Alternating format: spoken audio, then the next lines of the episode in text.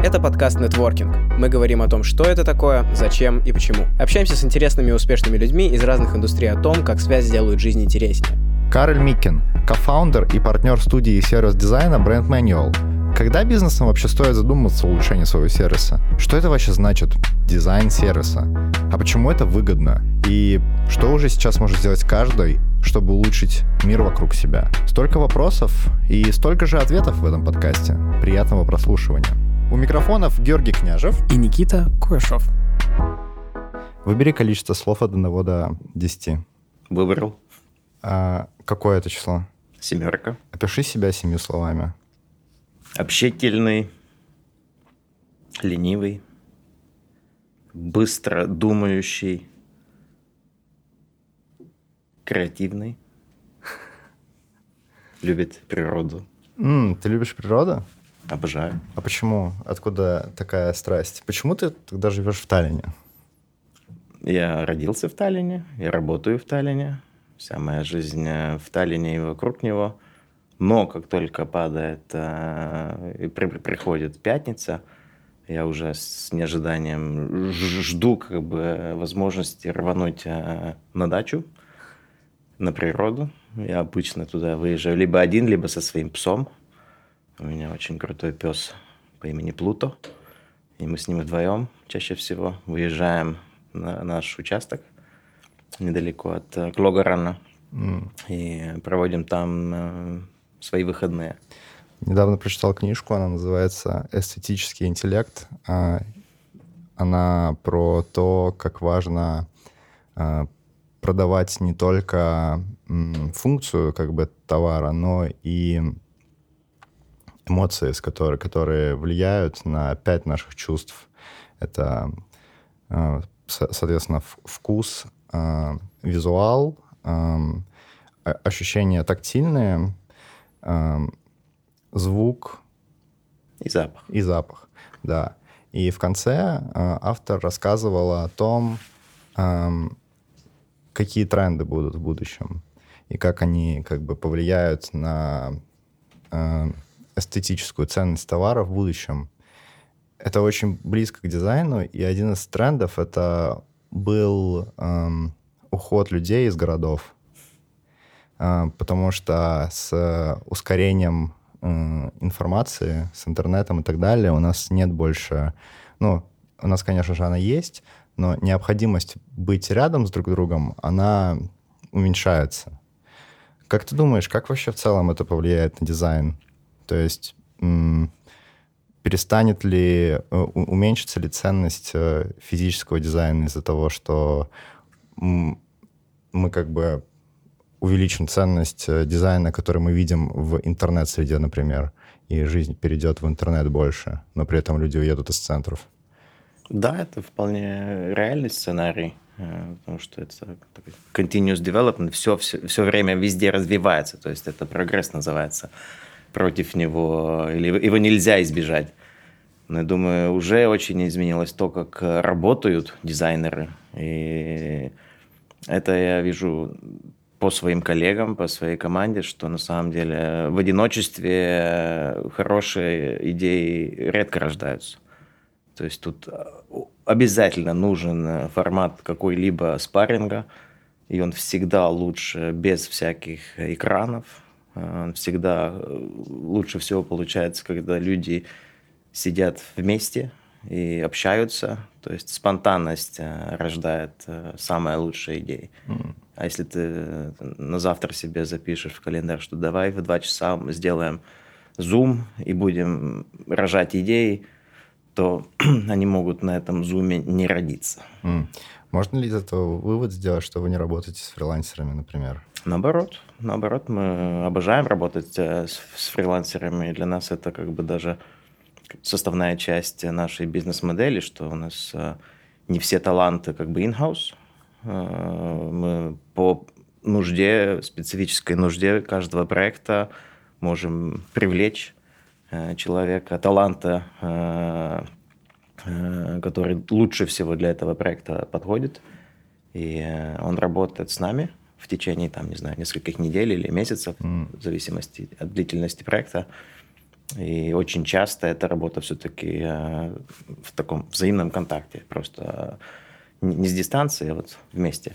Я просто... Э, ну, сейчас очень популярна такая, не знаю, можно ли назвать это полноценной бизнес-моделью, но смысл в том, что, условно, есть там один-два человека, которые работают вместе, и к ним приходит заказ большой, типа, сделайте нам сайт. Там большой сайт, который там будет эм, продвигать наши услуги про, по э, логистические услуги. Сайтом, условно, 10 страниц, э, туда-сюда, админка нужна и так далее. Ребята говорят, окей, и просто идут на Upwork или какую-то биржу фриланса, находят ребят э, из э, вторых-третьих стран, э, там часто это Беларусь, э, в прошлом Украина и Россия, э, ну, такие как бы постсоветские страны, где э, труд стоит меньше. И, э, собственно, выполняют функцию э, quality insurance, что ли. Просто удостоверяются в том, что эти фрилансы делают достаточно хорошо, и потом идут заказчику. Но вот э, ты сказал, что... И, и вот я до, я, я, я до сих пор не сильно понимаю, как такая как бы модель возможна, потому что, как ты правильно заметил, классные идеи рождаются э, в спарринге. Угу. Вот.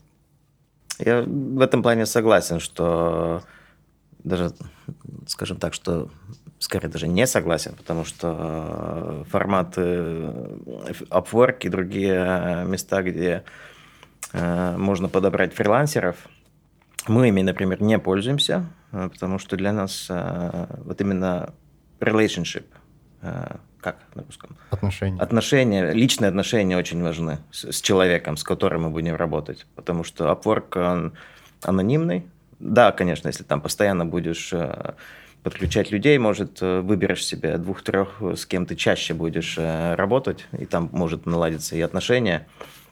На самом деле она всегда изначально анонимная, без встречи и так далее. Только по портфолио заказывать работу – то есть там мотивация только, вижу, деньги, чтобы получить подешевле, у кого-то, кто подальше, может получиться. Ну, может и получилось, но не всегда. То есть результат в любом случае будет э, другой, если работать э, с людьми, которых ты знаешь, с людьми, которым ты доверяешь, с людьми, которым ты даешь задачу, и они сами разрабатывают решения, а не исполняют твой заказ. Сделай мне так. Mm. А чем вообще... Расскажи о том, чем занимается Brand Manual. Brand Manual у нас скончается 13-й год существования. Как ни странно, мы э, запустили свою компанию в пике кризиса прошлого, если вы помните, в 2009 году. Точно такая же ситуация, как и сейчас. То есть э, Э, сокращали штат, бизнесы банкротились, инфляция и так далее, и так далее. И мы почему-то решили запустить новую компанию, новое, новое агентство с нуля. И почему мы это сделали? Мы были с рекламным бэкграундом, то есть из разных рекламных и дизайнерских агентств – и мы определились, что мы не хотим заниматься рекламой. Мы думали, что это брендинг, чем мы хотим заниматься, поэтому и название такое стало, бренд Manual. Но уже за первые полгода мы поняли, что брендинг, э, то, как мы его воспринимаем, не через э, там, графический дизайн, а через бизнес-дизайн. То есть мы изначально определились как помощники бизнесам наладить свои услуги, свои сервисы, свои бизнес-модели, свои концепты. И если под конец и надо что-нибудь э, графически подизайнить, то и это мы сможем сделать. И э, за эти 13 лет мы не занимались рекламой. И за эти 13 лет э, у нас не было клиентов, которым мы просто делали бы логотип. Это всегда последний, последний шаг, а не первый шаг сотрудничества с клиентом. Mm. Например, кейс с э, Таллинским аэропортом. А, в чем... Можешь про него рассказать, чтобы было понятно на примерах? Угу. Ну, кейс Сталинского аэропорта очень э, интересный в том плане, что он абсолютно не связан с э, ребрендингом. Это чистый кейс раздизайна. Э, наша задача была помочь аэропорту определиться, в чем их как бы уровень, уровень качества для пассажиров разных. Потому что аэропорт в 2019 году, это было до ковида, работал уже на максимальных оборотах, 3,5 миллионов пассажиров э, в год. То есть э, здание аэропорта больше не, не было возможно пройти большим клиентам, большим пассажирам. У них был план, до сих пор есть этот план, как минимум в два раза расшириться в сторону Уильямиста Сити. И наша задача была составить, составить как бы задачу для архитекторов какой должен быть э, опыт пассажира в новом аэропорту, чтобы он был хороший. Их research, э, как бы обратная связь о Таллинском аэропорту за, за годы хорошей работы была очень высокой. То есть отзывы о Таллинском аэропорту э, пассажирам он очень нравится. На эстонском хупане, то есть такой, как дома. Потому что он маленький, там все компактно, все близко. Наша задача была как бы определиться на самом деле, что для пассажиров э, важно, э, кто главные разные типы пассажиров э, в Таллинском аэропорту, потому что каждый аэропорт в мире принимает всех любых пассажиров, да, но новый концепт аэропорта мы строили как бы на шесть таких персон или, или типов клиентов, которых мы определили, которые в контексте Таллина – мы посчитали, что самое главное, самое важное. И э, в результате, к сожалению, ударил э, ковид, то есть э, Таллинский аэропорт был один из тех, кто принял на себя один из самых больших ударов в первом году. Сейчас они уже восстанавливаются. Я думаю, что этот проект продолжится в ближайшем будущем.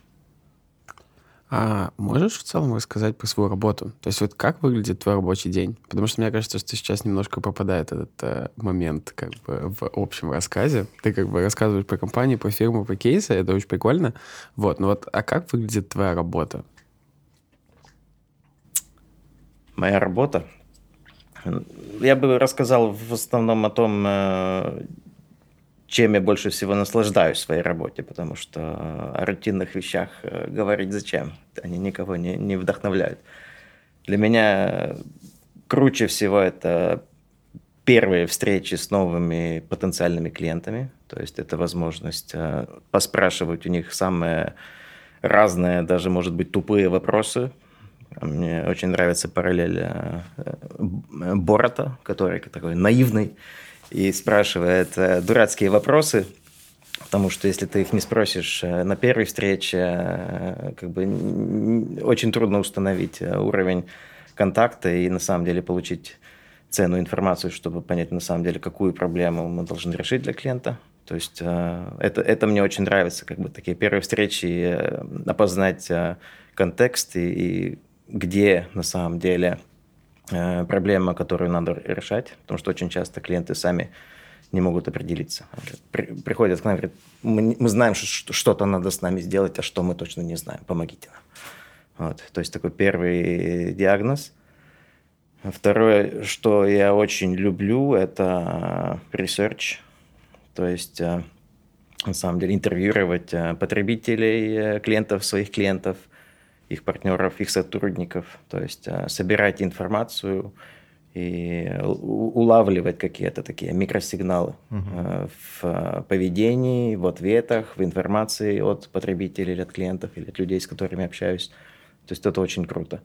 Вчера мы как раз с командой провели два часа, анализируя feedback research'а, и за два часа мы настолько повернули свой курс, потому что мы как бы ожидали какого-то результата, но мы достигли абсолютно другого результата. То есть э, мы, бы, мы были неправы, и я очень рад, что за эти два часа мы поняли, что мы абсолютно были неправы. То есть э, информацию, которую мы собрали, нам помогла посмотреть на проблему своего клиента абсолютно другим взглядом.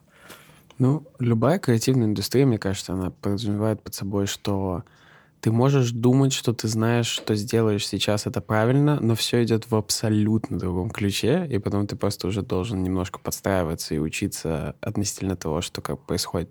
Но вот это очень интересный момент того, что как бы анализ фидбэка, и мне кажется, что вот э, как раз-таки это самый главный аспект, который помогает тебе учиться. Точно, точно. Вот э, постоянная учеба и постоянное понятие, что ты так мало знаешь, на самом деле очень круто, когда ты это осознаешь и как бы принимаешь, что, извините, но я глупый человек. Я знаю очень мало об этом мире, и очень много еще осталось э, как бы раскопать, докопаться. А, а зачем это все для тебя? В чем э, ты определяешь смысл своей профессиональной деятельности? Я думаю, для меня это просто как бы закодировано в мою ДНК, такое любопытство понять, как вещи работают и дать обратную связь, как бы они могли работать лучше. То есть э, сделать мир лучше через свою работу для меня это ощущаю как бы ежедневное, ежедневный результат. То есть это, это как бы очень короткая цепочка. Э, то есть все, что мы делаем, э, всегда имеет пользу для потребителя – Э, и желательно имеет, конечно, пользу и для владельца бренда, продукта, сервиса, потому что он хочет на нем заработать. Желательно. Да. Потому что если не заработает, то им, ему будет нечем нам за нашу работу заплатить. Ну да.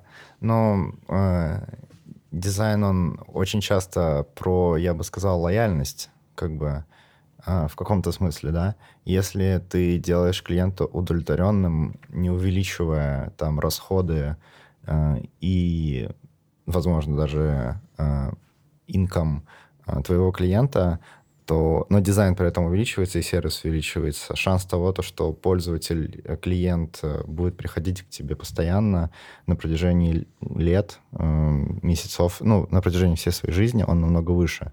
То есть, возможно, сервис-дизайн нужен для того, чтобы сделать бизнес более устойчивым. Да, я абсолютно согласен. Сервис-дизайн все-таки это...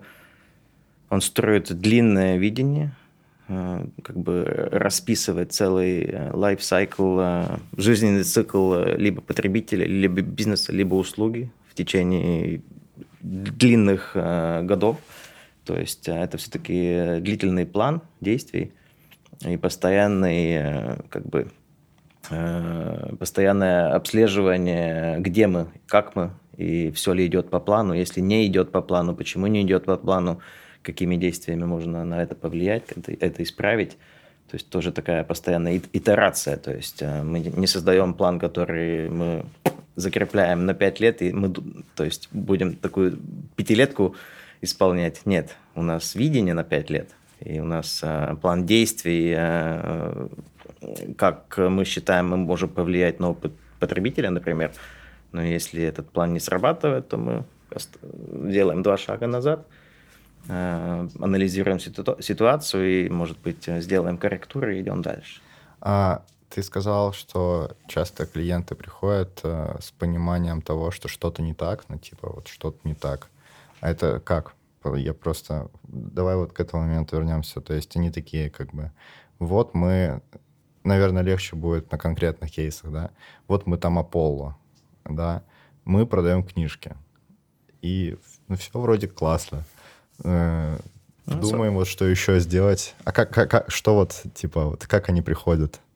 Мне ну. просто всегда было интересно, э, в чем э, вообще, на каком этапе бизнес, который что-то продает, задумывается о том, задумывается о том, как его видят и как им пользуются клиенты.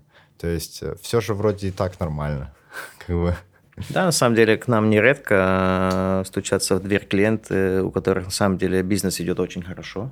То есть они на пике своего э, бизнеса, то есть э, и до, до, доход, и все есть, но они понимают, что это, этого всего может не, не стать, потому что мы не знаем, почему мы популярны, мы не знаем, э, куда направить усилия, чтобы сделать или создать какую-то инновацию – потому что лю- лю- с любого пика все-таки э, можно скатиться вниз. Mm-hmm. И э, самое правильное время разработать какие-то новые концепции именно на пике, потому что тогда у тебя есть ресурсы, потому что у тебя есть доходчивость и так далее, и ты имеешь э, финансовые ресурсы, чтобы создать какой-то новый цикл инноваций. Аполло был немного в другой позиции. Этот кейс уже 12 лет практически э, назад. Они к нам постучались э, в дверь с вопросом, э, что... Или, или даже не с вопросом, а с гипотезой, что книжки на бумаге скоро их не будет, потому что цифровая как бы революция, все эти планшеты и так далее, и так далее. То есть они боялись, что дигитальная сфера как бы Вытеснит. Вытеснит, да, традицион, традициональную как бы, сферу, сферу книг и литературы. И э, они попросили нашей помощи, что как, как бы как предвидеть будущее и как быть готовым э, к как бы изменяющимся нуждам потребителей, трендам и так далее, и так далее. И э, я очень рад, что они это сумели так озвучить, потому что это нам дало абсолютно свободные руки – они очень молодцы, потому что они свою концепцию сегодня развивают абсолютно самостоятельно. И, как я уже говорил, что они способны создать какую-то новую идею, протестировать. А, не работает. Идем два шага назад, давай опять попробуем. То есть они не идут всегда на, на 100%. Э, э, они готовы э, к провалам, и они готовы поправиться и попробовать заново.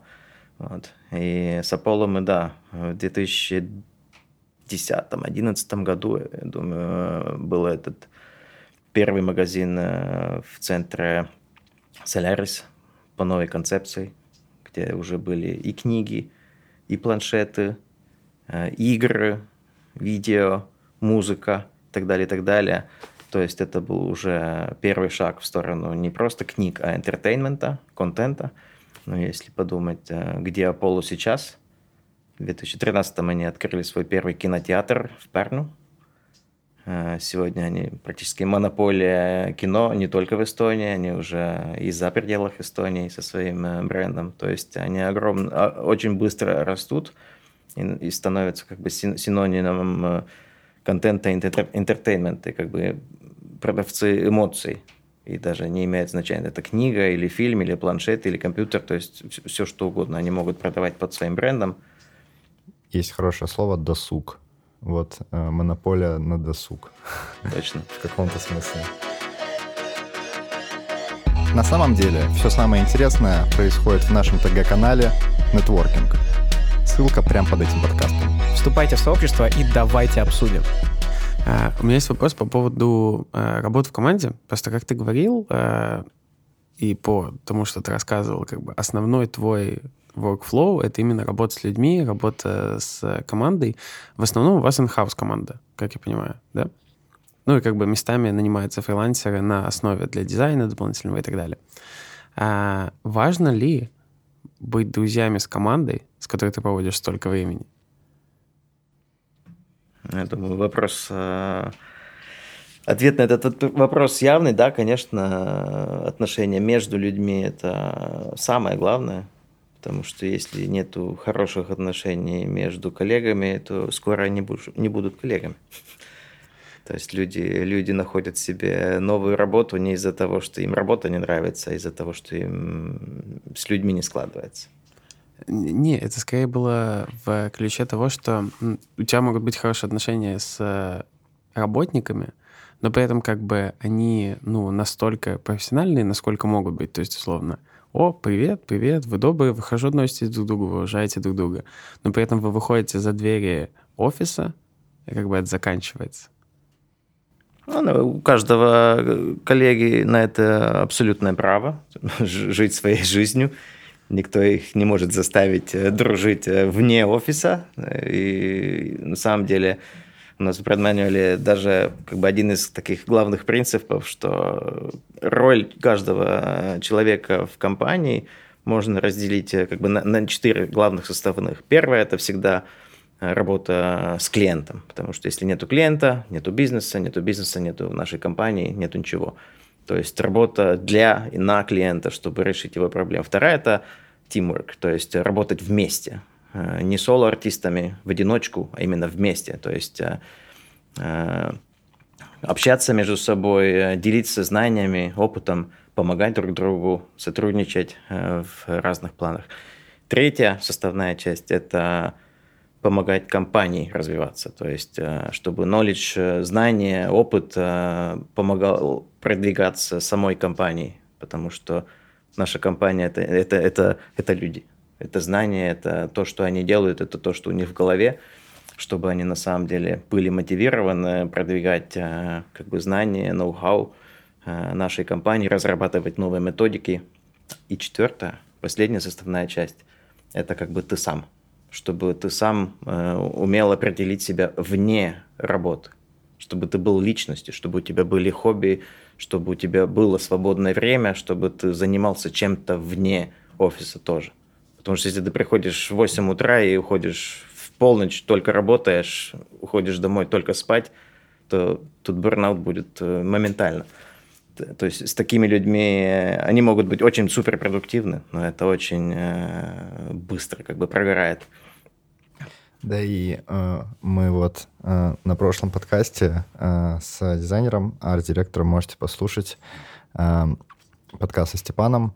Э, мы там э, он сказал такую классную вещь, что он знает очень мало дизайнеров, которые не работают дополнительно, не берут какую-то дополнительную работу, чтобы развиваться там на фрилансе том же самом или параллельно делать свои проекты. И э, мне кажется, что это вот э, тоже часть ДНК дизайнера. Э, тебе хочется мир постоянно преобразовывать, и, э, ну, и я, я не знаю, если бы мне сказал какой-то... Вот я общаюсь с человеком, который э, занимается в той же сфере, что и я, и он мне говорит, вот я, короче, прихожу э, домой э, в 5, и все. После этого я уже... Э, меня больше ничего не интересует, я не дизайнер до 9 утра следующего дня. То у меня будет две гипотезы. Либо человек работает в банке уже 20 лет, а, либо с ним что-то не так. А, потому что, ну, а, а, а, а как? Как? Э, ты, ты же как э, дизайнер, ты постоянно общаешься с э, такими очень амбициозными предпринимателями, потому что это твоя клиентура. Ты постоянно слушаешь идеи, и таким образом это вот окружение которое выглядит как твоя клиентура, да, оно формирует э, твой некий подход к жизни, когда ты постоянно, что ли, инертен, да, ты постоянно хочешь э, что-то делать. И поэтому у меня были бы вопросы к такому человеку, да, который ничего не делает параллельно работе. В этом плане я согласен со Степаном. Я не знаю, что и как он точно описал. Для меня вопрос, э, вопроса абсолютно нету, что можно ли дизайнерам вне офиса, вне своего э, контракта заниматься профессиональной деятельностью. Абсолютно. Э, просто вопрос надо ставить, почему он это хочет делать. Либо это как бы воплощать какие-то свои идеи, нужды, потому что он выражает себя, то есть свои эмоции через свое творчество. Если это творчество, если, если это нужда выразить свое творчество и поделиться им, другими людьми, компаниями, которые, которым он может помочь, то да, это окей. Если это нужда заработать больше денег, потому что мне платят так мало, и я должен халтурить, заниматься чем угодно, чтобы подзаработать, тогда для меня вопрос, э, тогда пальцем надо показывать не на дизайнера, который халтурит, а на его работодателя. Почему ты ему не даешь э, достаточно работы и заработка, что он из-за этого должен э, искать себе дополнительную работу и э, халтурить. Мы как раз этот момент обсуждали. Э, он очень классный, потому что чаще всего эм, твоя мотивация — это амбиция и желание расти. То есть смысл в том, что если у тебя есть работа, тебе не нужно спешить. Э, с клиентурой, тебе не нужно брать все подряд, да, э, потому что ты знаешь то, что у тебя в следующем месяце условно Э, у собаки будет корм, э, квартира будет э, оплачена, бензин будет, еда тоже будет. Все, короче, нормально, и я не умру. И с этим бэкером ты можешь подходить к выбору клиентов и проектов намного внимательнее. И, ну, короче, ты можешь их выбирать, да. И ты будешь выбирать только те, которые тебе будут интересны. И, ну, и таким образом, как бы расти и делать то, что для тебя может быть очень амбициозно, например, или вот выражается как раз в творчестве. Да, я абсолютно согласен. То есть э, для нас это очень важный, важный принцип – выбирать работу, выбирать клиентов, чтобы и люди были интересны, и проекты были с крутым вызовом, и как бы предлагали для нас какую-то профессиональную такую задачу. Э, мы нередко говорим клиентам «нет», мы не будем вам делать ценовое предложение, потому что не, не понимаем э, вас, не понимаем вашу проблему или не, не хотим как бы заниматься этой индустрией, потому что мы в нее не верим.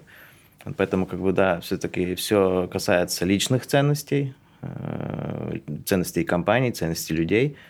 И как бы рабочие принципы вырастают на эти общие какие-то ценности, поэтому и, поэтому и важно и с людьми хорошо Э, э, сотрудничать с, с как бы коллективом и с, с клиентами точно так же. То есть э, мы очень выбираем, с кем мы работаем. Потому что каждый проект мы хотим, чтобы каждому нашему сотруднику тоже что-то дал. Но, как я понял, ваш концепт вашей работы — это скорее не по дизайну. У нас вот был... Ну, это не, не в первую очередь про дизайн. у нас был подкаст с Яноком Алексейчиком, и он э, занимается тем, что он, по сути, приходит в бизнесы в момент того, когда они уже на каком-то не знают, куда идти дальше для развития, и, условно, изнутри компании развивает ее. А вы, по сути, занимаетесь тем же самым процессом, но на более визуальном... Сервисном, я бы сказал. Да, ну, на более сервисном уровне, как бы более визуальном. И как бы... Я бы даже, может быть, еще одну перспективу дал, э, как, как, как можно, можно бы на нас посмотреть, потому что нам кажется, что мы помогаем своим клиентам, то есть бизнесам, посмотреть на себя глазами их клиентов, то есть их потребителей. Э, они очень часто, я не знаю, как это, home blindness э, на русском. То есть они думают, что они знают своих потребителей, своих клиентов, но очень часто они имеют никакого понятия. Есть очень классное определение дизайнера, а, вообще любого. А, вообще, в принципе, я не знаю, дизайнеров их очень много, да. Они бывают очень разные, но всегда есть... Я нашел одно классное определение для любого дизайнера. Это адвокат пользователя, адвокат клиента. Потому что очень часто... Я бы вообще работу любого бизнеса мне, как сейчас это кажется, с перспективы моего опыта, который, естественно, еще не сильно большой, но уже все-таки есть, э, любой бизнес — это э, конфликт трех сторон. Э, дизайнеров, сейлзов и технарей. Дизайнеры говорят, клиенты хотят так, сейлзы говорят, нет, мы не будем делать так, потому что это не увеличит прибыль, а, а дизайнерам отвечают, но прибыль не так важна, потому что клиенты важнее, а еще есть технари, которые, ребят, ребят, давайте сделаем хоть что-то, что будет возможно, короче. Мы, э, дизайнеры, вы, конечно, классные ребята, но это как бы должно быть возможно, и сейлзы, мы вас, естественно, тоже понимаем, но мы, нам это реализовать будет сложно, так что давайте как-то найдем компромисс. И любой вот как бы, любая как, работа, э, будь то это э, стартап э, в Э, digital'е, э, то есть там интернет-продукт типа там Pipedrive или что-то такое, или будет Apollo, в принципе, это выглядит всегда одинаково. Есть три вот эти стороны, которые в постоянном конфликте делают что-то возможное и ища компромисс или консенсус. Что я очень надеюсь, что мои коллеги на самом деле имеют все три составных части в себе. То есть э, мы не воспринимаем э, графических дизайнеров как э, артистов, которые создают искусство. То есть они всегда все-таки решают практическую бизнес-проблему. То есть тут должен быть salesman, который, он должен понять, э, для кого какую проблему он решает, в, в, в, с какими ресурсами он ее должен решить. и какой, какой, какой результат это решение должно принести. То есть там всегда деньги составной компонент, потому что если ты думаешь только в категориях искусства, то ты не сможешь э, под конец помочь своему клиенту. Точно так же техническая сторона, то есть э, любую идею, которую ты ставишь на стол, ты должен э, все-таки ставить такие идеи, которые на самом деле можно и исполнить. Принять, да, да, реализовать. Да, реализовать. То есть ты должен уже иметь в виду, и не, не, не надо кидаться, кидаться идеями, которые ну, невозможно исполнить. Да, это в фазе работы есть такой этап, то есть любые идеи как бы ставятся на стол и играются с ними, но ты не имеешь права клиенту дать какую-то идею или иллюзию решения, если ты сам не продумал, для чего это, как это можно создать, и какую пользу и кому это принесет, и как это на самом деле будет и, и практически и эстетично выглядеть. Ну, это мне кажется, что это особый изощренный способ мошенничества продавать э, фирмам решения, которые не имеют шанса быть воплощенными ввиду технических ограничений. Ну, каждый имеет право, каждый талант, каждый дизайнер имеет право делать то, что он умеет, то, что он хочет. Если он находит клиента, значит, э, и кто-то ему готов за это заплатить, то я не против. Просто мы работаем по другим принципам, и мы сотрудничаем с дизайнерами, которые, у которых с нами общее видение. Даже в огромной Эстонии э, есть огромное количество э, дизайнерских агентств, которые занимаются только одной дисциплиной. То есть мы делаем крутые логотипы, нам не важна ваша бизнес-модель, нам не важно, кто ваш клиент, мы вам делаем 15 разных версий, выбирайте из них 4, э, которые вам, вам нравятся, мы их дорабатываем, вы еще делаете. Я говорю, 17 версий. Зачем вам 17 версий логотипов? К нам приходили клиенты. Мы делаем обычно одну версию. Максимум два разных направления в ран, раннем этапе э, как бы создания брендинга, потому что дизайнеры, которые ответственны за создание, скажем, новой идентики для бренда, он знает бизнес-концепт, он знает отношение потребителя к этому продукту, он знает, какую проблему эта идентика должна решить, как она будет, э, как как и где ею будут э, пользоваться. То есть это идет там на упаковку, как это влияет на потребителя, и он создает решение на, э, для, для проблемы и ставит его на стол. Вот, я придумал такую вещь. И мы уже у клиента не спрашиваем, тебе нравится или не нравится. Мы спрашиваем, работает, решает проблему или не решает. И в большинстве случаев э, клиент согласен, что да, решает. Иногда бывают, конечно, отзывы, что вот мне не очень нравится, ну тогда надо понять, почему не нравится, что не нравится. А как применить это к логотипу?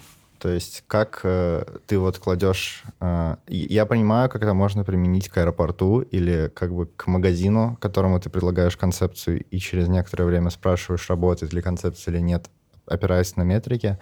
Но эм, когда ты кладешь один логотип, вот, ты кладешь логотип э, Ментона, который сейчас у нас на столе, э, и говоришь, держите, работает, нет? Никогда не показывайте клиенту логотип просто на листе белой бумаги, потому что никогда этот логотип так не будет пользоваться. Да, может быть, на официальном бланке э, компании это единственное место. То есть э, логотип это не идентика. Идентика это все-таки целостная система э, из шрифтов, э, цветов, компо- каких-либо принципов композиции, узоров. На нем может быть и логотип. И даже выходя за эти рамки, tone of voice и так далее. Точно, в коммуникации точно так же. То есть, например, вот у нас на столе еще один продукт, я его тебе показываю тыльной стороной, где не виден логотип, и ты, скорее всего, знаешь, что вот, вот эта синяя бутылка, это, по-моему, Aura бренд. То есть э, цвет, э, форма бутылки, то есть э, без даже того, чтобы ты видел логотип, ты уже узнаешь бренд. Вот, вот это как бы проблема, которая... Проблему, вот эту проблему должен дизайнер как бы решить, создавая новую идентику, и э, если принципы работают, то нравится ли логотип или не нравится, или какой точно логотип уже не становится как бы примарным. Э, общая цел, целостность э, как бы идентики становится главным чтобы все компоненты работали, поддерживали друг друга. И для этого, чтобы создать это, систему, которая работает, для этого нужен research опять.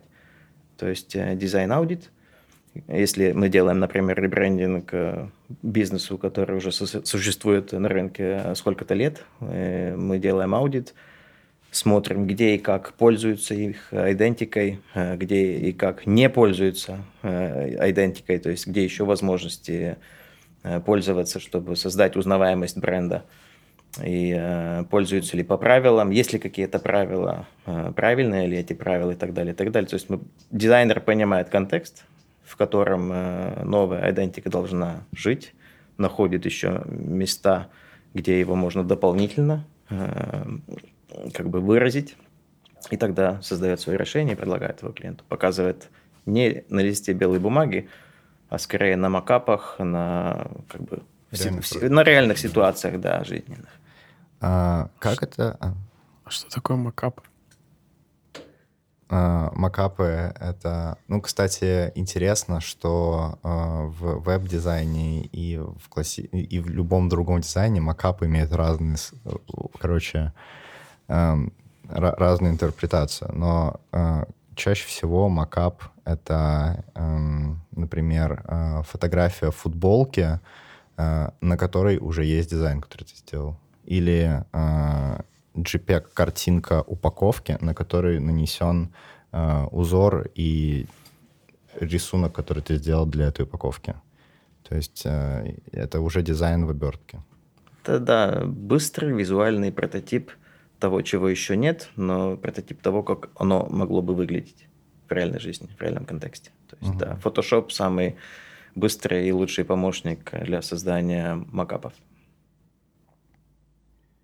У, у, у Adobe есть какой-то специальный отдельный софт для того, чтобы делать макапы 3D-шные. Я не помню, как он называется. Индизайн? Нет. Не-не-не, InDesign это... Дизайн для верстки, но да, это этих э, разных э, программ э, хватает, чтобы создать Ну макап. да, не суть, не суть. Чаще всего, да, ты просто скачиваешь PSD-файл, кидаешь туда в правильное место логотип, и он применяется на там коробочку или футболочку или бутылочку. На самом деле ты создаешь визуальный мир показываешь его клиенту, чтобы он понял, как это смогло бы в реальности сработать. И после того ты как бы дорабатываешь, создаешь правила аппликации и передаешь дизайнерам, следующим дизайнерам. То есть э, и файлы, и правила, и э, инспирацию, чтобы они воплотили в жизнь новую идентику.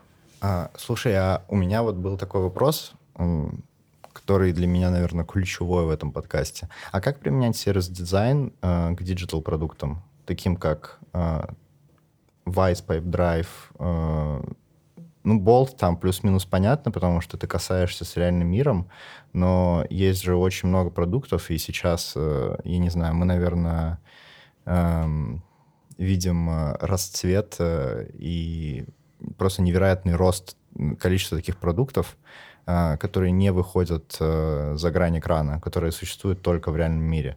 И у меня всегда был вопрос, э, как к ним применять сервис-дизайн, как э, трогать клиента, пользователя не только за эм, ниточки его визуального восприятия, Мгм. ну и там сенсора, вот, например.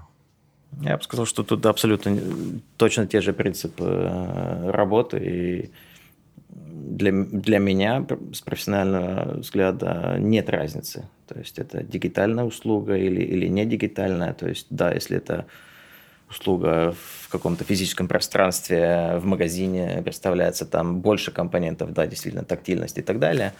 Но опыт клиента точно так же рисуется в процессах сервис-дизайна, то есть по, по, по шагу э, мы планируем действия клиента, э, действия нашей аппликации или, или решения или сервиса э, для своего клиента. Просто, ну, пример, э, это был уже много лет назад э, для своей мамы, э, пенсионерки. Она ко мне обратилась с просьбой, что вот я хочу себе смартфон. Первый в своей жизни, потому что у нее до этого был телефон с кнопками. Я подумал, посмотрел. Сам э, всю жизнь был пользователем э, Apple, iPhone. И э, не решился на такие расходы и купил ей э, Samsung. Android. Боже мой. она мне звонила своим обычным настольным телефоном каждые 10 минут. Как это настроить, как это сделать, где, где это, это, это, это. Я просто уже за, за эту неделю она меня так убила этими вопросами, потому что я не умел на них ответить. Я был у нее дома, вместе смотрели, я не мог понять, сам не мог понять, как это работает. В принципе, если да, умножить, скорее всего, на твой почасовой рейд, там э, забежал, набежал на этот iPhone примерно за ну, в среду уже набежала. Я взял этот э, Android, отнес его обратно в магазин, доплатил 200 евро, взял э, iPhone, передал его своей маме, вставил симку, пришел домой, и она мне звонит через э, FaceTime. Смотри, что я обнаружил. О, тут можно так позвонить. То есть ни разу она мне не звонила по техническим вопросам, потому что для нее iPhone работал интуитивно. То есть э, они создатели э, интерфейса аппликации прочли, как бы сумели сделать это так, чтобы первому пользователю, пользователю, который в первый раз в жизни держит смартфон в руках, он не нуждался в инструкциях. То есть я очень благодарен Apple за это. Вот тебе ответ, а, зачем компаниям и бизнесам а, дизайн, в принципе. Вот так вот. Ну, это даже не то, чтобы по дизайну, это скорее еще и про юзер-интерфейс. Скажем так, что хороший потребительский опыт в любой сфере никогда не случайность. То есть э, это всегда работа, чья, чья-то работа, что вещи работают э, и складываются так, как они должны. Даже то, что, не знаю, автобус приезжает на остановку в правильное время, это не просто не, не, не надо не просто шофера поздравлять по этому поводу, но там, э, если ты подумаешь, что какие процессы, кто создал, чтобы все эта система работала, чтобы он на самом деле был в правильном месте, в правильное время, и э, это длилось э, каждый день, каждый час, каждый раз. Это никогда не случайность. Ну, конечно, бывают компании, где это именно наоборот. А как вообще в Эстонии дела с дизайном? В каком смысле? А, насколько тут э, удобно жить? И, и насколько компании, которые тут оперируют, э, заботятся об этом? Да, это хороший вопрос. Э, как я уже говорил, что у меня как бы в ДНК записаны какие-то критические факторы, которые, которыми я пользуюсь в своей работе.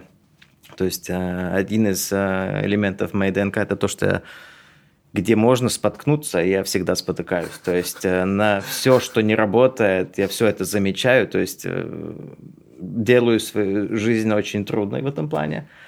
Замечаю вещи, которые многие другие потребители не замечают, потому что они их просто игнорируют или мирятся с тем, что ну, опоздал автобус, опоздал, что поделаю. Я всегда даю обратную связь, Э, всегда стараюсь дать также идею, как это исправить. Не просто, что ваш автобус опоздал. Я говорю, что, может быть, просмотрите свои графики, если там пробки, то измените как бы интервал и так далее. То, то есть тут ведь всегда на, на любую проблему есть э, уйма разных э, типов решений. Вот. Ну, я для себя из этого создал карьеру. То есть я со своих клиентов э, беру деньги за, за то, что я спотыкаюсь об их сервис, предлагаю решения и помогаю им со своей командой воплотить эти решения в жизнь. Телеграм-канал Нетворкинг. Нетворкинг в Телеграм-канале. У Гоши была забавная история относительно недавно, и я реально сейчас увидел, что это сработало. А как-то раз э, он брался Ball Drive, и он заправился на Олерексе а у них сотрудничество с Circle K. Следовательно, получилось так, что он заплатил деньги, он написал службу поддержки, и в конце сообщения он написал, было бы хорошо, если бы вы добавили в приложение э, значки заправок. Если вам нужна помощь, вот мой LinkedIn. Вот. Э, и, и прикол в том, что я вот недавно заходил в Boldive приложение, и туда добавили иконки заправок. А, я взял это себе как регулярную практику, и за последнюю неделю я написал э, в кофеин, э, потому что мне не понравилось, что они продают электронные сигареты, и мне показалось то, что это нарушает э, принципы их э, бренда. э, и клиенты приходят за, к ним не за электронными сигаретами, и электронные сигареты мешают этому. Также написал в Риме по поводу того, что у них работает один кассир на самообслуживании, э, который должен э, выполнять сразу три функции, а именно контролировать эм, работу терминалов самообслуживания, эм, дополнительно он должен принимать оплату налом э, на обычной кассе, и дополнительно он у всех этих людей должен проверять документы. Что у меня, как у человека, который живет от Риме в двух минутах ходьбы, вызывает очень много гнева. И вот э, очень хорошая реально практика. Да. Я, молодец, молодец. Это, это очень правильно, потому что если ты не, не даешь обратную связь, то откуда они поймут, что что-то надо изменить? И я не сомневаюсь, что ты им даешь обратную связь э, в позитивном, конструктивном, приятном э, как бы обороте, не крича на них. Потому что если ты кричишь, почему у вас это не работает, вы, вы, вы, вы, вы плохие, то на самом деле ни Римы, ни Болт не хочет тебя слушать. Легко, легче будет тебя проигнорировать. Угу. Если ты конструктивен, показываешь, что ты им хочешь помочь, Э, даже если ты не чего взамен э, от этого не хочешь получить, просто ты хочешь взамен получить лучший опыт, да, вот, то и, они, скорее да. всего, будут тебя слушать более интенсивно и на самом деле будут вводить эти поправки. Um, да, я просто не знаю, э, мне хочется сделать мир, в котором я лично живу лучше, удобнее, комфортабельнее, да потому что э, я часто хожу в Риме, да, я часто пользуюсь болтом, я, э, ну, провожу в их машинах э, много времени, я э, часто захожу в кофеин, да, и мне хочется сделать э, сервисы, которыми я пользуюсь, тоже лучше. И мне кажется, что это какая-то гражданская позиция, что ли, уже даже, да? А на самом деле в этом состоит суть моей работы, потому что обычно клиенты не дают обратную связь своим, э, то есть брендам, которыми им пользуются. Обычно они дают обратную связь только тогда, когда что-то не работает, и они в гневе. Э, очень часто они не дают обратную связь, даже если для них что-то не сложилось хорошо, потому что это всегда проще. Всегда проще не давать вообще обратной связи. То есть они игнорируют, они акцептируют, что это не, не на 100% работает. Но да, неудобно открыть бутылку, но я под конец все-таки справляюсь. Э, наша работа на самом деле обращаться к потребителям, э, клиентам своих э, заказчиков и на самом деле понять, какой у них опыт с продуктом, с сервисом, как он для него работает, э, просмотреть, как они им пользуются, может, они неправильно как-то им пользуются, и на этой базе как бы дать э, обратную связь своему заказчику, что вот на самом деле ваши клиенты не очень хорошо справляются с вашим продуктом, сервисом. Тут э, несколько моментов, которые надо исправить. Ну, а, раз уж мы заговорили про продукты, просто у меня, мне как-то стало очень интересно, если это можно рассказать, шесть типов людей, которые приходят в эстонский аэропорт. Кто это? На самом деле в аэропорту э, мы определили 25 разных типов клиентов, так как эти 3,5 миллионов пассажиров в год, там, там все. Там все нации, все возрастные группы, все социальные группы, там все. Мы определили 6 э, экстремов, 6, э, как их назвать? Э, шесть разных граней. То есть, если мы создадим хороший опыт для вот этих шести, э, то все остальные тоже получат э, хороший опыт. Первый из этих шести был товарищ, который всегда на бегу, потому что он очень часто летает, он знает Таллинский аэропорт наизусть, он прибывает в последнюю минуту и бежит на борт самолета. И так как, может быть, там чартер куда-то в Шарм-эль-Шейх – 200 пассажиров проверяют их багаж, для него это абсолютно моментально становится проблемой, потому что он опаздывает на свой самолет. Э, то есть, если аэропорт э, умеет э, предложить хорошую услугу и опыт человеку, который на бегу, то в любом случае это поможет и всем остальным пассажирам.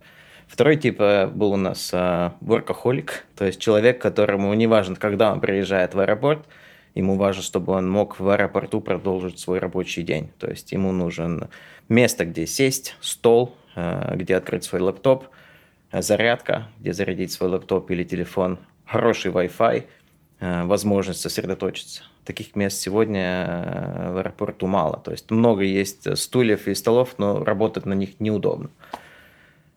Третий тип у нас был Э, человек из-за границы, который, может быть, не владеет вообще не, не только эстонским или английским языком, может быть, даже не владеет латинским алфавитом. То есть, но и такой человек должен суметь снавигировать э, в аэропорту так, чтобы он э, был на правильном самолете в правильное время. И таких людей в Таллинском аэропорту тоже бывает. То есть, если опять-таки навигацию и все сделать для такого человека, она и сраб... для всех остальных сработает. В аэропорту Токио, представьте себя, как бы вы снавигировали, если вы не понимаете японских иероглифов. Поэтому они там, скорее всего, пользуются не только иероглифами, а символами, иконками, то есть э, универсальными элементами, которые не базируются на тексте. Э, Четвертый э, тип – это были пассажиры, которые в группе, то есть это может быть компания друзей, может быть делегация, которая едет куда-то на конференцию, либо, либо, либо компания пенсионеров, то есть неважно, они всегда двигаются вместе, они потребляют услуги и сервисы в аэропорту вместе, они занимают больше места физически, и для них э, проходимость э, в аэропорту э, совершенно по-другому. Точно так же, как и для семьи с, с ребенком, который был наш Э, пятый персонаж такой, ребенок, э, ребенок в коляске. Почему в коляске? Потому что тогда мы не должны отдельно делать группу клиентов э, инвалидов. Да, на колясках. Да, на колясках, потому что неважно, если там колеса, то проходимость э, и доступность э, всех услуг и сервисов э, должна быть для всех одинакова, чтобы не было лестницы, был, был лифт, если там надо передвигаться между этажами и так далее, и так далее. И пятый, извини, шестой, который был для Таллина, для нас сюрприз, это был человек, который приходит очень рано. То есть это человек, который, скорее всего, не живет в Таллине, скорее всего, не летает часто и на всякий пожарный случай приходит в аэропорт не просто за час, за два до вылета, а за три, за, четыре. И сидит все это время в аэропорту на одном месте рядом со своим, э, рядом с гейтом, где надо идти на борт самолета и ждет. Просто сидит и ждет. И таких людей, оказывается, довольно много. И вот так, эти шесть персонажей, если для них создать э, хороший опыт – то на самом деле этот опыт станет намного лучше для всех остальных. Вот так вот. Обычно, когда э, происходит коммуникация клиента и дизайнера, клиент приходит и, и дизайнер спрашивает, для, кто, кто ваш потребитель? И клиент говорит, все. И дизайнер ему отвечает, нет, нет, нет, нет, нет, так не работает. Давай поконкретней, давай опиши своего, давай опиши своего, э, опиши свой бизнес как человека. Ну, вот все вот это вот. А, как получилось с аэропортом? А, аэропорт приходит как заказчик а, к дизайнеру, и дизайнер отвечает, так, послушай, твой клиент все. Выйди за рамки обычного, представь. Он даже не понимает алфавит. Твой клиент, каждый вообще, любой, любого человека, представь, вот он твой клиент. На самом деле ситуация не, не так уж и э, нереальная, потому что очень много продуктов, услуг э, доступны всем, правильно? Я как дизайнер перевернул бы этот вопрос э, и спросил бы у клиента, попросил, попросил бы ему описать своего потребителя э, через э, то, кто не может без твоего продукта. То есть, если ты говоришь, что мы для всех, то скажи мне, наоборот, кто без тебя не может, кто не справляется без тебя, то есть кто самый важный, для кого ты изменишь жизнь, например, если тебя не будет. Вот если он тогда скажет, что вроде бы как бы ни для кого, тогда я, я ему в ответ говорю, что вот я думаю, тебе не, не смогу помочь, если ты, ты для всех не сможешь, не можешь даже сам понять, для кого ты важен. А что сказали ребята из Apollo? У них же entertainment. Э, ребята из Apollo 12 лет назад э, сказали нам, что Э, помогите нам, мы уже об этом говорили, и э, их клиентские профили мы тоже разрабатывали, Я уже не помню в детальности, кто и как это, как это было, потому что 12 лет это было назад. Ну да, да, Но точно так же мы ходили в магазин, наблюдали за людьми, общались с ними, собирали информацию и в интернете, общались с людьми, чтобы понять, почему они ходят в Apollo, чем Apollo отличается от других магазинов. Ну, ну, в плане вот, если это сфера entertainment'а, сфера развлечения, эм, ребят, э, лю- бизнесам, которые предоставляют э, досуг, им сложно ответить на вопрос, э, кто умрет, если меня не будет. Ну, на самом деле для Apollo был тут э, очень такой сильный, э, не знаю, внутренний конфликт, либо такой э, вопрос. То есть, если они были очень важны для суперинтеллигентных людей, которые очень начитаны, и обожают книги и читают много книг, и с, другой э, стороны у них там, не знаю, дети, э, молодежь, которая играет в игры и потребляет совершенно другой контент. Как они встречаются в одном и том же магазине?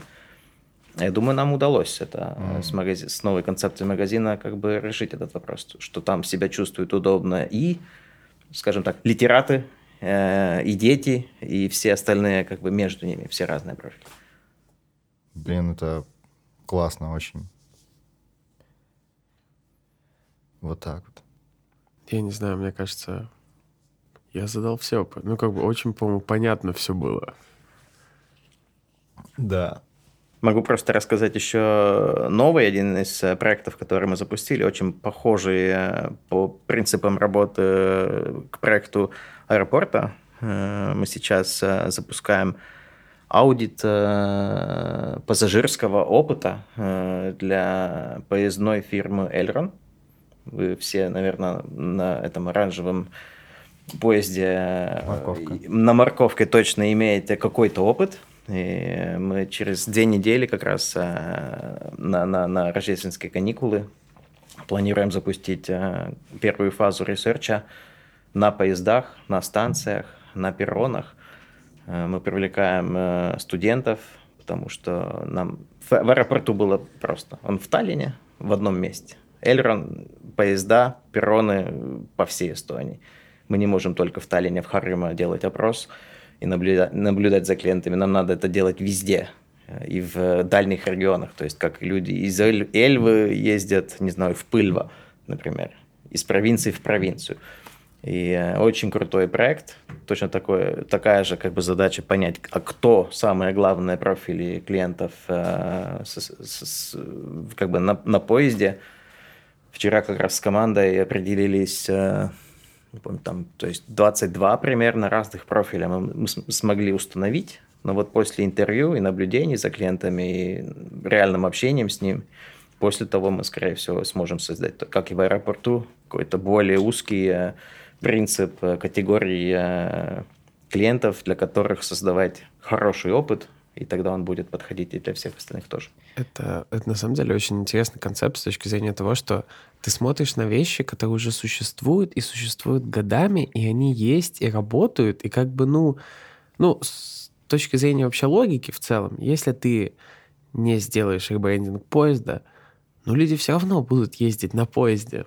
Это просто скорее про э, желание улучшить опыт людей, сделать так, чтобы больше людей это заинтересовало. У меня был момент, э, я просто недавно ездил на поезде до Кохтлоярва, и я заметил одну очень... Это очень маленькая вещь. Помогаем вам работать, да. Молодцы. Можете Короче- это зачитать в часы, Короче, да? столик, который стоит с краю, я сел у него, и мне нужно было поработать с лаптопом. Напротив меня сидела женщина с лаптопом, и два лаптопа там не помещаются. Workaholic. Точно, точно. Я абсолютно согласен с тобой. Таких э, маленьких тачпоинтов э, на поезде сотнями. То есть я уже сам за последний месяц, не знаю, раз 20, наверное, на поезде ездил. То есть это, ну и свой личный опыт тоже надо получить, и его надо точно так же понять. И его тоже точно так же надо довести до, до крайностей. То есть э, очень удобно садиться на Балтийском вокзале в поезд, который уже сто- стоит и ждет тебя на перроне. А ты попробуй постой 15 минут где-нибудь в провинции э, на перроне, где нету ни одного прикрытия от ветра, от плохой погоды, и на улице сейчас, не знаю, ми- минус 7. попробуй 15 минут там постоять. И ты поймешь, что вот перроны на самом деле красиво выглядят, но абсолютно никакой защиты от элементов э, природы тебе не предлагают. Вот тоже недавно ездил на Элроне. А, записывайте в рабочие часы. Я пользователь с велосипедом. А, а, счастливо обнаружил, что, оказывается, за него нужно платить дополнительно, что меня повергло в шок, потому что я вообще не представляю, как бы, сколько вообще мест есть в Эстонии, куда ты едешь, и потом тебе нужно еще минут 10 на, велосипеде проехать. Это, ну, то есть, ты мало же людей живет, ну, то есть, окей, может быть, там, в процентном соотношении 40 процентов, 50, но ни в коем случае не 100, не живет в радиусе 5 метров от, э, от эм, перрона, да, им всегда нужно отъехать куда-то подальше, да, и часто это именно велосипед, ты абсолютно прав. Даже, даже не только поехать, а даже да и добраться до пер, первоначальной станции надо как-то. я очень рад, что Эльрон э, там работают крутые и понятливые люди, которые сумели осознать, что у них, э, скажем так, много нереализированного потенциала. С нашей помощью они его пытаются раскрыть, и они понимают отлично, что на самом деле э, опыт пассажира на поезде не начинается и не кончается в поезде. Он начинается дома, ты как-то должен добраться до станции. Э, если ты каждое утро едешь на работу, то с Балтийского вокзала или с любой станции, где ты выходишь, ты должен пересесть на какой-то другой вид транспорта. То есть это для потребителя, для пользователя создает как бы целостную цепочку. Не только поезд, а то, что поезд в графике, например, э, который соответствует графикам других видов транспорта. Отсюда и берется эти 15 минут, которые ты должен стоять на перроне в любом случае. Да. Потому что они всегда есть... Ну, вообще мало, в принципе, можно представить ситуации, когда ты можешь приехать э, прям за две минуты. Ну, то есть у нас есть э, условный э, правило, которое всегда работает. Электричка реально приходит по расписанию. Она, у нее там типа интервал э, есть, там приходит час, и во время прибытия плюс-минус минута, но она реально приходит по расписанию. И представить ситуацию, когда ты стоишь на перроне две минуты, потому что ты приехал на него за две минуты, реально очень мало таких кейсов, потому что как, как это реально может, в каких кейсах это может быть? Это может быть, если ты приехал как бы... Если ты живешь около перрона, окей, тогда ты, возможно, можешь прийти за две минуты. Если там есть бесплатная парковка, то тогда ты, возможно, можешь приехать на машине, если она у тебя есть, да, при условии. Тогда, возможно, ты реально можешь прийти за две минуты до перрона. Но, скорее всего, это процентов два всех пользователей электричек. Ага. То есть их супер мало. Все остальные либо на общественном транспорте, который в деревнях ходит э, намного реже, и сложно подбить это так, как пятый, авто, э, пятый троллейбус до Балтияма, который ходит каждые пять минут. Ну и типа и так далее, так далее. Точно, так далее. точно. Ну, I mean, то есть поезд очень тоже классный э, пример, потому что он доступен всем, и он должен предложить хорошую услугу всем на самом деле. Мы уже, даже до того, как мы начали research, э, уже понимаем, что там разное количество, большое количество разных типов пассажиров, для которых э, опыт э, зависит от дистанции. То есть, если ты едешь одну или две остановки, то ты даже не снимаешь куртку, ты даже не, не, не хочешь сесть. Но если ты едешь из Сталина в Тарту или в Нарву или, или в Валга, то ты очень хочешь найти себе место. То есть э, опыт зависит от дистанции, опыт также зависит от э, чистоты э, пользования. То есть если ты ездишь каждый день, э, пользуешься поездом, чтобы добраться до работы, график для тебя супер важен, чтобы все было в точечку, в минуточку. И э, у тебя создаются какие-то рутины и так далее, и так далее. Если ты, не знаю, за, через полгода решил поехать куда-то в Айгвиду на велике, просто прокатиться, то э, ты абсолютно по-другому выбираешь и абсолютно по-другому созда- осознаешь этот опыт. И Добро. точно так же очень много разных как бы, типов э, поведения на борту поезда. То есть, если ты с велосипедом, с коляской, если у тебя там хочешь работать и так далее, и так далее. И. Вплоть до, не знаю, ребят, которые на последнем поезде возвращаются домой и, может быть, немножко пьяные, и, может, немножко ви- слишком веселые. Или там конфликтная ситуация. То есть все это нам надо проработать. Я очень с неожиданием как бы очень, очень жду, жду этого. Добро пожаловать в последнюю электричку в пятницу из старту в Таллин. Вот та самая электричка, где нет места ничему. Очень круто, потому что мы делали один проект для Silja Line э, на корабли, курсирующие между Финляндией и Швецией. И э, тоже пришлось там, не знаю, 4-5 раз туда-сюда проездить. Э, и э, также в пятницу. То есть э, корабль, который выходит из Турку э, в Стокгольм, он э, в пятницу полон э, молодежи, которая сидит в каютах, э, подвыпивает, э, веселая, потом идет в найт-клаб. И я просто прошелся с э, security, то есть э, на корабле. К нему подключился, то есть покажи мне, как ты работаешь. И он очень круто, у него была своя схема расположения кают. То есть пенсионеров они и пенсионеров они поставили на, не знаю, на шестой этаж, в один конец, чтобы было близко к ресторану и к шопингу, чтобы они, им было меньше дистанции. Люди с детьми маленькими, не знаю, на восьмой этаж, и также отдельно, чтобы они не мешали, чтобы крики детей не мешали другим пассажирам. И молодежь они также уложили в самый дальний угол, чтобы когда они там шумят и так далее, чтобы они были только вместе и не мешали другим пассажирам. И он стучался в дверь, если он сказал, вот я за этой дверью, мне кажется, тут, тут человек 20. В каюту сколько? 4. Каюта на 4. И там было реально 15-20 э, э, финских э, тинейджеров. Мне очень понравилось, как этот security guard э, обратился к ним очень, очень э, опрятно, очень вежливо. Сказал, что, ребята, вам пора в найт-клаб. Просто он их, он их выгонял. И говорит, я знаю, что через полчаса они вернутся, потому что в найт-клабе э, покупать алкоголь очень дорого. Скорее всего, они скоро вернутся обратно. Но я опять постучусь, я их обратно в найт-клаб буду выгонять.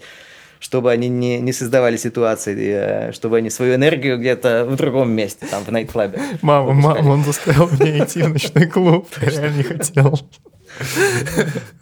Ну, теперь э, каждый раз, когда кто-нибудь будет видеть новый столик для лаптопа, появившийся в автобусе или в аэропорту. Можно знать, кто это сделал. Ну, например, если задаться вопросом, почему Эльрон э, к нам обратился, то это из-за того, что через два года будут новые поезда. Просто цикл заказов поездов – это огромное время и огромные деньги берет поэтому их нельзя просто так э, заказать и э, через пару месяцев получить. То есть они будут в конце 2024, по-моему, года на линии. То есть сегодня они э, готовятся к тому, чтобы через два года предлагать услугу получше. Ну и, конечно, зная, что мы найдем огромное количество моментов, которые надо исправить, постараться их исправить и уже сегодня, сейчас, сразу. То есть вы не работаете, получается, с, на, на первичном этапе разработки продуктов? Вы... Сейчас мы вообще к, к этому не, да, не обращаемся, сейчас мы проводим аудит. То есть сейчас нам, нам надо понять, для кого, какую проблему э, мы должны решить для пассаж... с, с стороны пассажира. Э, да, понятно уже, что все проблемы мы не, не сможем решить, просто потому что для этого либо нет ресурсов, либо это технически невозможно, либо там иные причины. Например, то, те же самые перроны, например, вообще не имеют никакого отношения к эльрону потому что перронами владеют Эстирауте и Этельрауте, то есть э, компания инфраструктуры. Эльрон только сервис-провайдер э, на поездах. То есть все что, все, что творится на борту поезда, это они. Все, что вне станции, перроны, это не они. Но для пассажира это ведь э, один опыт. Поэтому мы уже понимаем, что любые решения, которые мы должны создавать в следующем году, мы должны пригласить за стол и представителей тех других компаний, которые э, ответственны за Балтийскую станцию, за Тартовскую станцию, за перроны и так далее, и так далее, чтобы это сработало э, со взгляда пассажира. Я, кстати, удивлен, что ты не... Ну, ты идешь в поле, насколько я понимаю, очень много. Обожаю. Обожаю эту часть своей работы. Я думал, что ты больше менеджеришь. Я думал, что ты больше занимаешься тем, чтобы говорить, ты иди туда, а, ты иди туда, ты иди туда. Мы все сейчас будем делать это. Примерно mm. так. Работая с опытными, талантливыми, самостоятельными коллегами, их не надо менеджерить, они сами себя. Менеджеры – это они сами свои проекты и отношения с клиентами менеджеры. Они изредка нуждаются в какой-то поддержке, каких-то дополнительных функциях, э, которыми, не знаю, они не владеют или, или никогда не занимались раньше. Но в этом плане никто у нас не говорит э, никому другому, что он должен делать. Мы общаемся на темах, какую проблему мы должны решить, и кто за, какое, за какую проблему берется, оговариваем контекст, в каких э, сроках и ресурсах эту проблему надо решить, и каждый решает ее. А, стой, каждый работает со своим клиентом? Не-не, мы все-таки работаем командой, то есть э, над одним проектом, над одним клиентом а. у нас э, 3-4 человека могут одновременно работать, просто они между собой делятся кто чем занимается. То есть они не дублируют, не проверяют друг друга, но они имеют как бы должность э, и, и, они, они имеют долг перед, перед друг другом э, сделать э, то, о чем они между собой договорились. Угу. То есть э, собираются, договариваются, каждый делает, переговаривают, если надо, делают вместе, и в конце недели, например, так, где мы сейчас, как, куда и как мы идем дальше, кто что делает, у кого какие вопросы, кто где нуждается в помощи, тогда индивидуально эта помощь оказывается, и опять бежим дальше. Но это создается с опытом, и, конечно, чем, э, не знаю, моложе или малоопытнее коллега, тем больше он или она нуждается в поддержке, но все-таки мы стараемся их как бы бросать в воду, пускай учатся плавать, вместо того, чтобы постоянно им э, давать какой-то надувной матрас, чтобы ему было удобно. То есть э, не, не, знаю где, не знаю кто, э, но, но, но э, есть такая поговорка, что развитие идет только через неудобство. То есть если тебе удобно, ты не развиваешься. То есть это чувство неудобства, оно на самом деле очень нужно и важно. Об этом у нас есть подкаст с Владом Фунтиковым, CM Games, и там мы обсуждали эту тему. Э, можно послушать, очень классно. Э, он рассказывал про то, что э, кризис создает спираль изменений. Mm-hmm. То есть, чтобы человек начал расти и меняться, в его жизни должен произойти какой-либо кризис. Ну, он, естественно, может меняться и развиваться и без этого, но кризис, как правило, всегда инициирует Э, процесса изменения, переосмысления и так далее. То есть, может быть, то, что твой лэптоп не поместился на маленьком столике, это неудобство, на самом деле развивал, развивало тебя в какую-то сторону. Я не смог поработать. Да. А еще, э, кстати, момент. Э, в поездах нет сервиса. То есть, условно, допустим, я выезжал из Сталина, я там спокойно мог зайти в киоск, взять себе кофе в дорогу, как бы и спокойно сидеть. Но э, в Кортло меня привезли вот на перрон, там нет ничего. Ну вот, прям абсолютно ничего. Я понимаю, это как бы уже задача именно перрона, это задача вокзала, чтобы там был какой-то сервис и так далее. Но я вот сел в поезд, и вот хочу кофе. А где я его возьму? Его нет.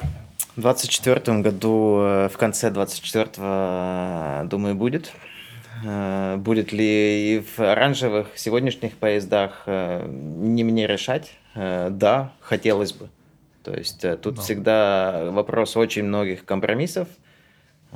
Если кофевар, кофеварка или твоя, твоя, чтобы тебе предоставить чашечку кофе, из-за этого одна мама с коляской не поместится в поезд, потому что поездов мало – меньше, чем э, реально людей, которые ездят. То есть реально сейчас проблема в том, что в час пик э, из Тарту в Таллин или из Нарвы в Таллин не, удастся, не дается всем сесть, и приходится два часа стоять.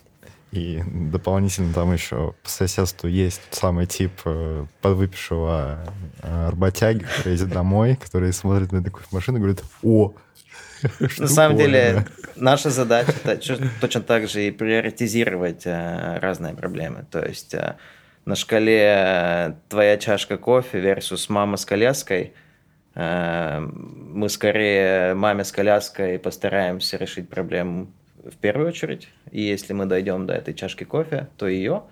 Если мы найдем, что людей, для кого чашка кофе на самом деле важнее всего, чтобы получить хороший опыт э, в поездах, то, скорее всего, мы этот приоритет изменим. Но для этого нам надо понять, как, куда люди ездят, почему из чего для них создается, создается опыт, э, как бы пассажирский опыт на, на, на борту поезда. И не стоит забывать, вы, скорее всего, э, я уверен, вы же работаете над UX, не над user experience, скорее всего, именно над total experience. То есть, когда речь идет о кофе, важно учитывать не только тебя, как человек, который потенциально его выпьет, и как э, мама с коляской, которая потенциально не из своей коляски, важно учитывать то, как персонал будет взаимодействовать с этим девайсом и то, сколько времени у него останется на то, чтобы весь э, поезд э, нормально, например, обойти, э, где нужно хранить молоко, э, кто должен это обслуживать, как это повлияет на э,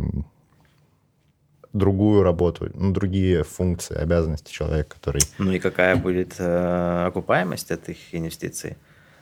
Потому что, let's be honest, Elron э, компания некоммерческая, это компания, которая принадлежит государству, она продает государству услугу, то есть э, которую государство приписывает, предписывает, какую услугу оно хочет купить, за какие деньги. И там э, всегда ресурсов меньше, чем надо, чтобы предложить шикарный опыт. Если мы смотрим на коммерческие компании, не знаю, Люкс Экспресс. То есть э, у них возможность э, инвестировать больше, если они делают математическую калькуляцию, что это нам выгодно, мы получим от этого прибыль, мы сможем еще лучше, еще комфортнее сидение сделать там в этом бизнес-лаунж, э, бизнес-лаунже автобуса последние ряды, если вы когда никогда не пробовали, советую, то есть это очень люкс, реально люкс, съездить не знаю, в Ригу а, в этом да. бизнес-лаунже. Это реально удобное кресло, кресло первого класса. А, в поезде Эльрон нужны ли такие сидения?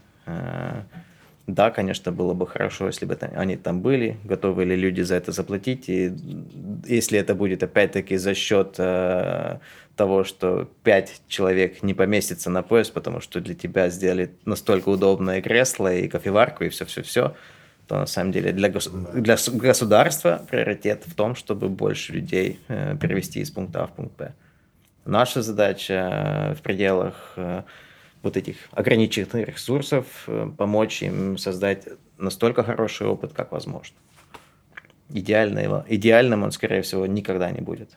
Но мне очень нравится как бы мораль новой, нов, нов, нового менеджмента Эльрон, что они на самом деле хотят э, предложить хороший опыт, и они хотят, э, чтобы опыт поезда был связан с тем, что было до вокзала и что после вокзала, чтобы ты смог пересесть на, на другие виды транспорта удобно, чтобы станции были в правильных местах, чтобы графики были созданы, э, созданы как бы взаимно с другими видами транспорта. То есть, чтобы это была одна система, один опыт для пассажира. Это круто, по-моему. Это круто. Это очень круто. Как у тебя дела? Пятерки. Все пятерки. Спасибо тебе большое, что пришел к нам. Я уверен, что это было прям да. очень познавательно, полезно для всех. И для Ирона. Точно. Для слушателей. Точно.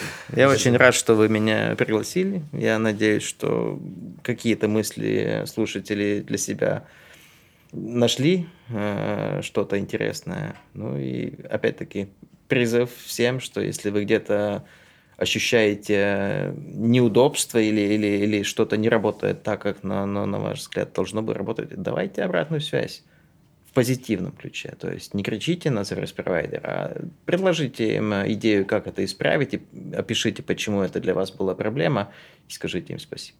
Спасибо тебе. Спасибо тебе. Счастливо.